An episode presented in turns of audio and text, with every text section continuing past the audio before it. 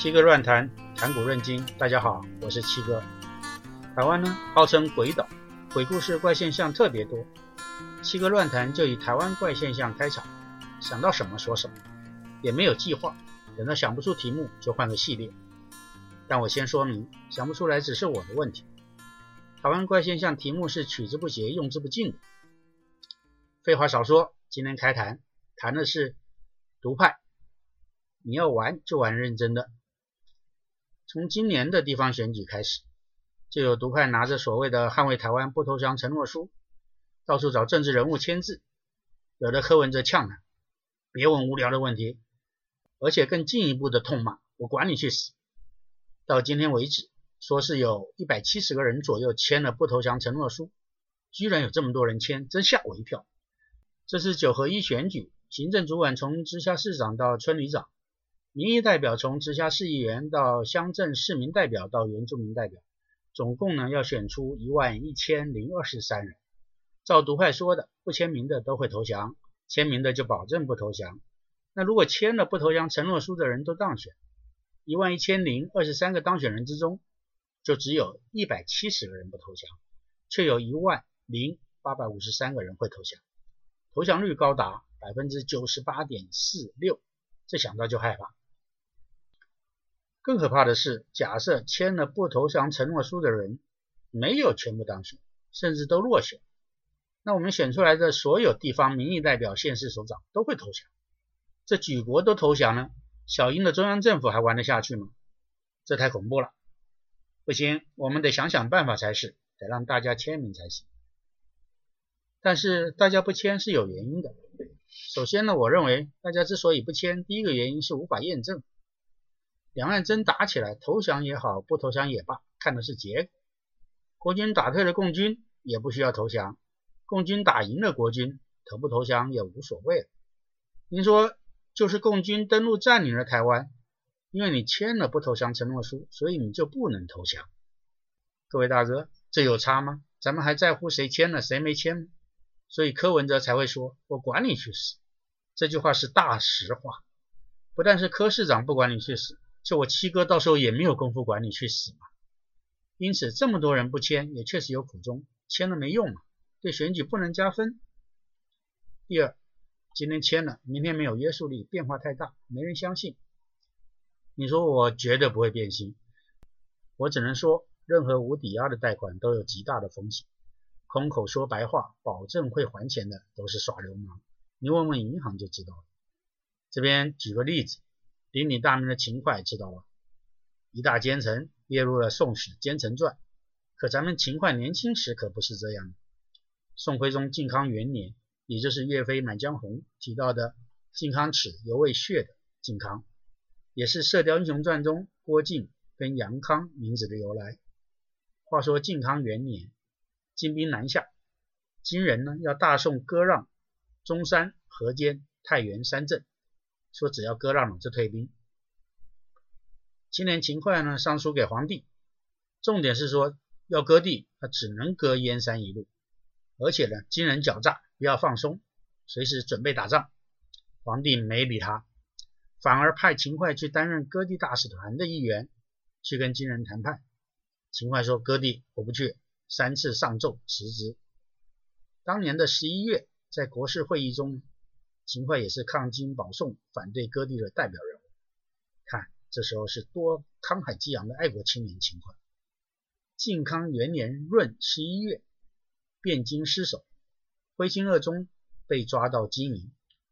靖康二年二月，传来金人要废了赵家皇帝，要另立张邦昌为皇帝，灭了大宋，还说谁敢反对就杀谁。大家都怕的不敢说话。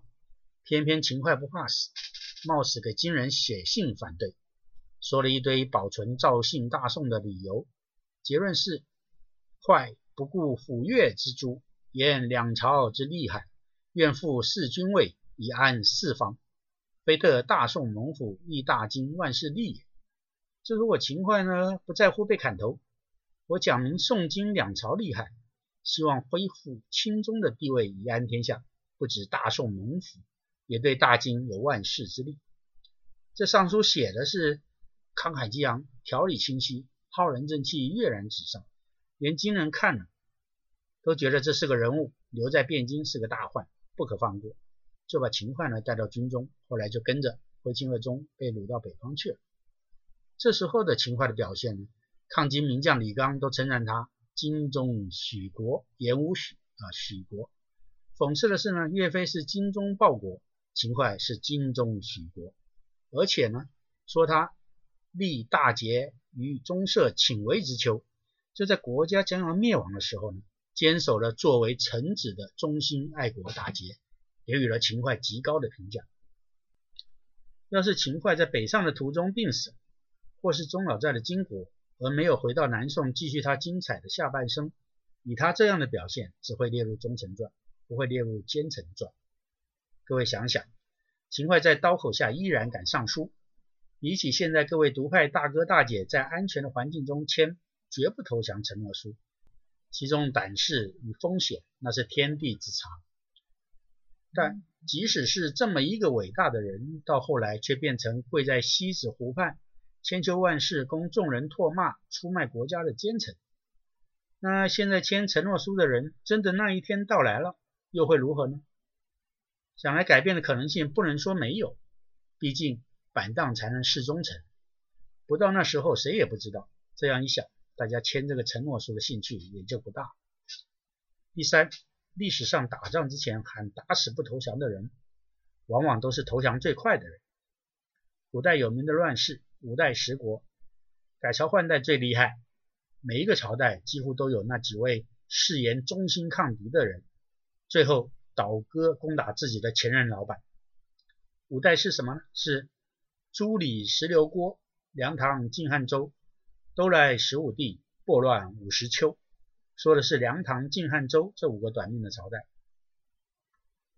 梁末帝朱棣有忠臣王彦章、王铁枪不用，就是金庸在《射雕英雄传》里面提到的铁枪庙的王铁枪，却听信谗言，以段宁代替王铁枪。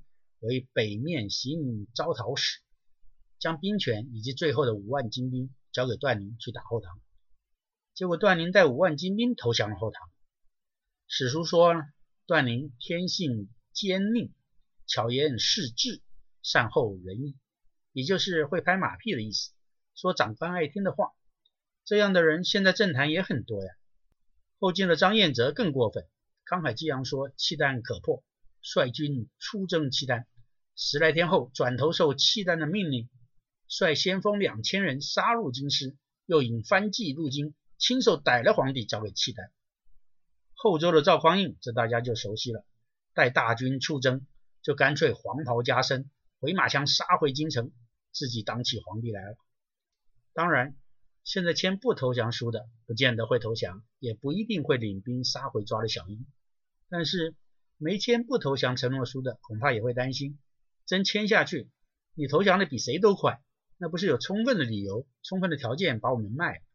毕竟签名都在你手上，所以呢，一来无法验证，二来人心会变，秦桧前后表现就是证明。第三，万一到时你先投降，那其他人不就是你表功的工具了？这样一想，要这些候选人签这些承诺书，恐怕真不容易。讲难听点，就是不信任嘛。也不知道你是玩真的还是玩假的，是真不投降还是假不投降？但是大家都不签，台湾有难时怎么办呢？这真令人着急。我想大家不签不是不想签，是独派朋友方法不对，得帮独派想个好方法，让大家勇敢而心甘情愿的签才是。独派唯一要做的就是取得他人的信任，相信你是玩真的。这样大家才有可能响应。这边七哥倒是有个好主意提供给独派，一定可以取得大家的信任，纷纷签名。是什么呢？那就是刺青。您说了，刺青，刺青凭什么让大家签名？这边听我慢慢说来。刺青古时候叫纹身，庄子《逍遥游》提到，越人断发纹身，这纹身就是刺青。刺青由来已久。古代中原周边吴、越、东夷等民族有纹身的习俗，啊，纹身的理由当然有很多，有说是装饰啊，有说是尊贵啊，有说是巫术啊，有说是民族图腾等等。那《汉书》记载，其中有一种说法，是因为南方水多，越人常在水中，所以断其法，闻其声，以象龙子，就是象，就是模仿龙的小孩，故不见伤害也。这水族呢就不会伤害他。《史记·赵世家正义》郑玄说呢，越人纹身之法是刻其肌以清丹灭之，就是刻画他的肌肤，然后用颜料来染它。这就跟现代的方法差不多，只是现在工具、颜料跟手法就更进步了。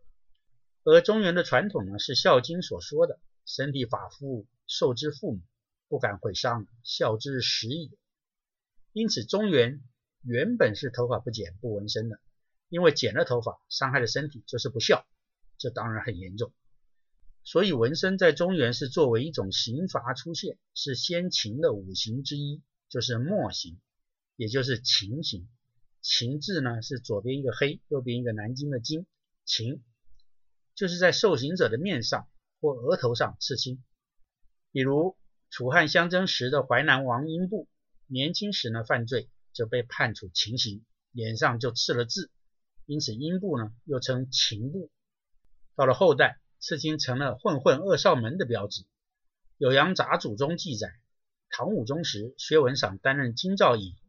长安大明坊有个叫张干的，双背上分别刺着“生不怕金兆尹，死不畏阎罗王”。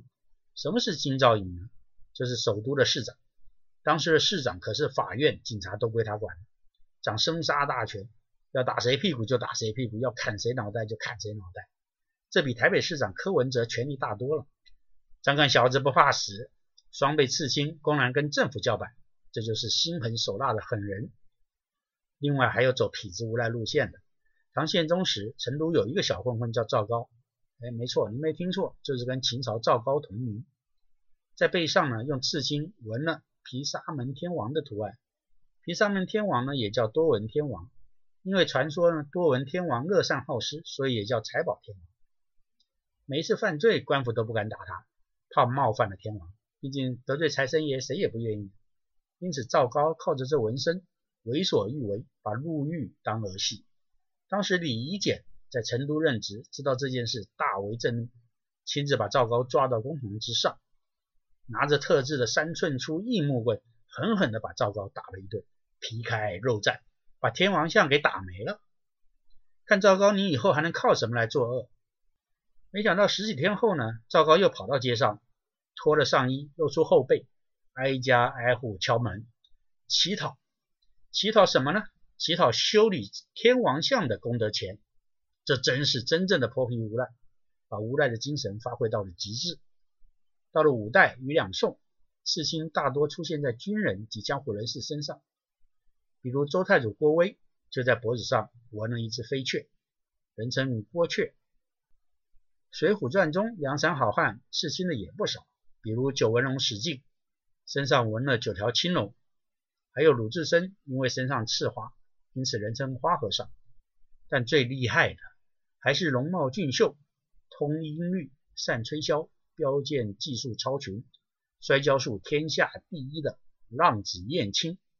一身花绣，把宋徽宗的小三李师师也迷得晕头转向。